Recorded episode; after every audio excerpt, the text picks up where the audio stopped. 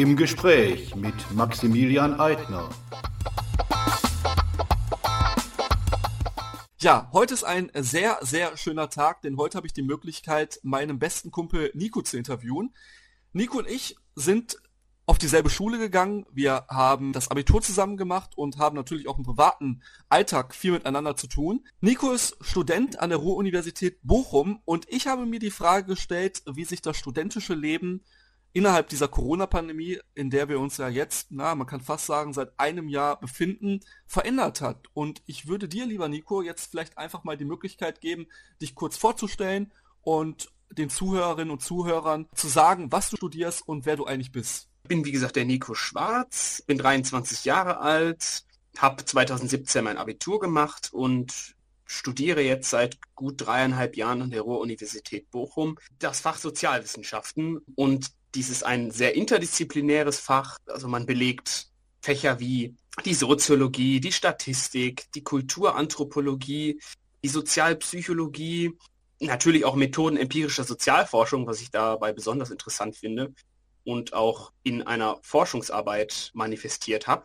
Ja, nach meinem Bachelor äh, habe ich auch noch vor, meinen Master zu machen, aber das ist bisher noch Zukunftsmusik. Das sind zumindest meine Vorstellungen für die Zukunft. Ansonsten bin ich relativ sportlich, bin leidenschaftlicher Fußballfan. Ich denke, Rot-Weiß Essen ist gerade in aller Munde. Zumindest die, die den deutschen Fußball bzw. den DFB-Pokal äh, aktiv mitverfolgen. Im Moment treibe ich halt so meinen Sport zu Hause, beziehungsweise ja, mit meinem Vater gemeinsam, arbeite viel im Homeoffice, wie viele andere wahrscheinlich auch. Das wäre es erstmal so zu meiner Person. Wie sieht denn jetzt gerade konkret die Situation auch in deinem Studiengang aus, bezogen auf den Online-Unterricht? Und ja, welche Möglichkeiten habt ihr eigentlich da noch so im Austausch zu bleiben? Also erstmal muss man differenzieren zwischen zwei Lehrformaten an der Universität Bochum. Also ich kann natürlich erstmal nur für die Universität Bochum sprechen. Und das ist auch in Bochum von Fakultät zu Fakultät unterschiedlich. Aber bei uns gibt es zumindest ähm, einmal die Vorlesungen und einmal die Seminare. Die Vorlesungen werden von sehr, sehr vielen Studierenden besucht, während die Seminare eher im, in kleinerem Maßstab stattfinden, maximal 30 Leute, während in einem vollen Hörsaal bei einer Vorlesung bis zu 400 Leute sitzen oder Platz finden. Und die Dozenten haben das so geregelt, dass die Vorlesungssäle, also die Vorlesungen, die dann in den Sälen stattfinden würden, im Präsens, per Video aufgezeichnet werden und uns dann über die Lernplattform Moodle zur Verfügung gestellt werden, sodass wir uns die von zu Hause anschauen können, pausieren können, zurückspulen können und uns die wichtigsten Informationen schriftlich festhalten können, entweder an einem Laptop, einem PC oder halt auch ganz klassisch per Hand auf einem Papier. Und die Seminare finden über die Online-Dienste Zoom bzw. Big Blue Button äh, statt. Das sind die Programme, mit denen ich in diesem Semester zu tun habe, in diesem Wintersemester oder im laufenden Wintersemester.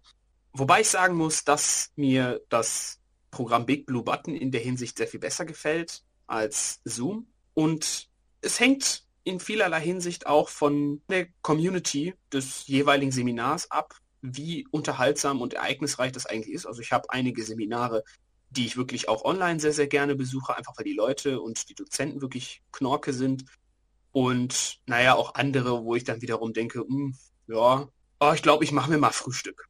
Merkt ja eh keiner, dass ich nicht da bin. So kann man sich das ungefähr vorstellen. Und natürlich darf man nicht vergessen, dass man jedes Seminar natürlich auch vorbereiten und nachbereiten muss. Das heißt, bereitet jede Sitzung vor, dass man bestimmte Aufgaben auch über diese Lernplattform Moodle erledigt. Und dann sozusagen zur nächsten Seminarsitzung vorbereitet ist und man alle Ergebnisse besprechen kann. Das ist im Moment mein universitärer Alltag, wie er gerade aussieht. Du hast uns jetzt gerade so ein bisschen die aktuelle Situation skizziert.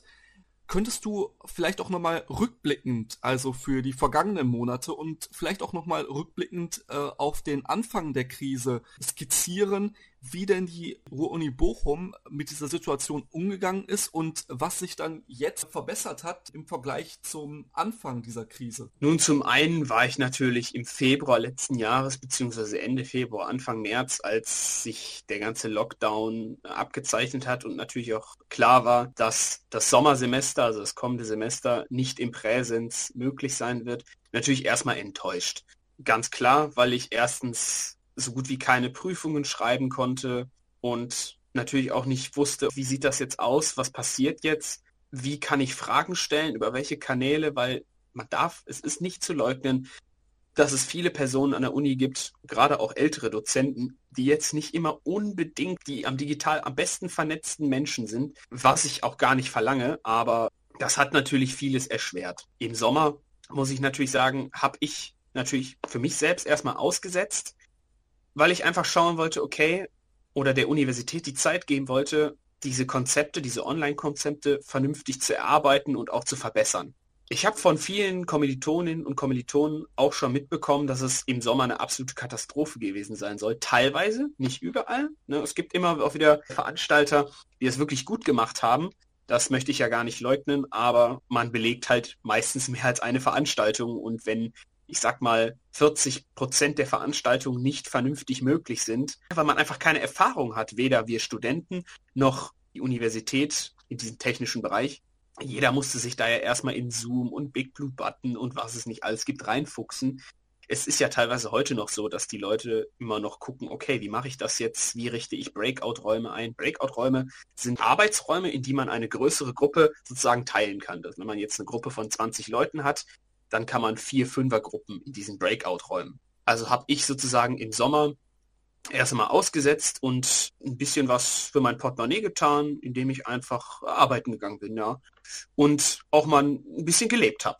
Ich habe viel unternommen, war viel unterwegs, habe ordentlich Sonne getankt und mir dann gesagt, okay, im Wintersemester greifst du wieder richtig an. Dann gehst du wieder voll rein, weil die Systeme dann ausgearbeitet sind, die Leute wissen, wie sie es organisieren können und dass man sich dann einfach weniger Gedanken zu machen braucht. Und das habe ich auch so gemacht. Und im Moment ist es halt so, dass die Prüfung, die natürlich Anfang Februar beziehungsweise jetzt so um den 15. rum stattfinden würden, natürlich auch nicht stattfinden können aufgrund der derzeitigen Infektionsgeschehens, sondern dass die so auf Ende März, also aufs Ende der Semesterferien beziehungsweise auch sogar noch in den April verschoben wurden. Das war meine subjektive Wahrnehmung der gesamten Krise fürs Erste.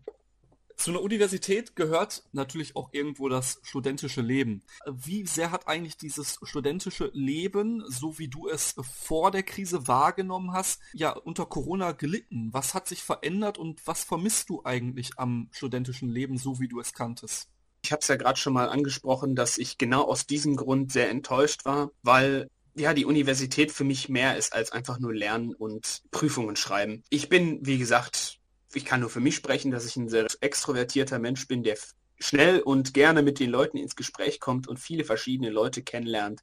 Bei uns ist es ja tatsächlich so, dass jeder seinen individuellen Stundenplan macht Ne? Und das bedeutet dann, dass man in dem Semester mit den und den und den Leuten zu tun hat und im nächsten Semester sieht man dieselben Leute womöglich überhaupt nicht oder kaum, sondern nur so im Vorbeigehen, yo, hallo, alles gut, wie, was läuft, wie geht's dir und so weiter. Und dann wieder neue, also neuen Bekanntenkreis aufbaut. Und ja, und gerade die Geisteswissenschaften, du hast es ja schon erwähnt, äh, also die leben tatsächlich auch vom Austausch man diskutiert viel, man debattiert. Das macht man natürlich nicht nur im Seminarraum oder nach der Vorlesung, sondern man verbringt ja den ganzen Tag am Campus. Gerade im Sommer, wenn das Wetter wunderschön ist. Bei uns an der Uni gibt es ein schönes Restaurant, wir haben mehr oder weniger so eine kleine Mensa, in der ich jeden Tag zu Mittag esse. Und davor gibt es so eine wunderschöne Wiese. Da treffen sich gerade im Sommer vor allem immer die ganzen Studenten mit Picknickdecken teilweise, die nehmen sich ihre Sachen damit raus, essen dann dort alle gemeinsam und bringen die Sachen dann auch wieder rein. Wer, wer will schon drin essen, wenn es draußen äh, zwischen 20 und 30 Grad warm ist, ne? Oder vielleicht auch sogar noch mehr.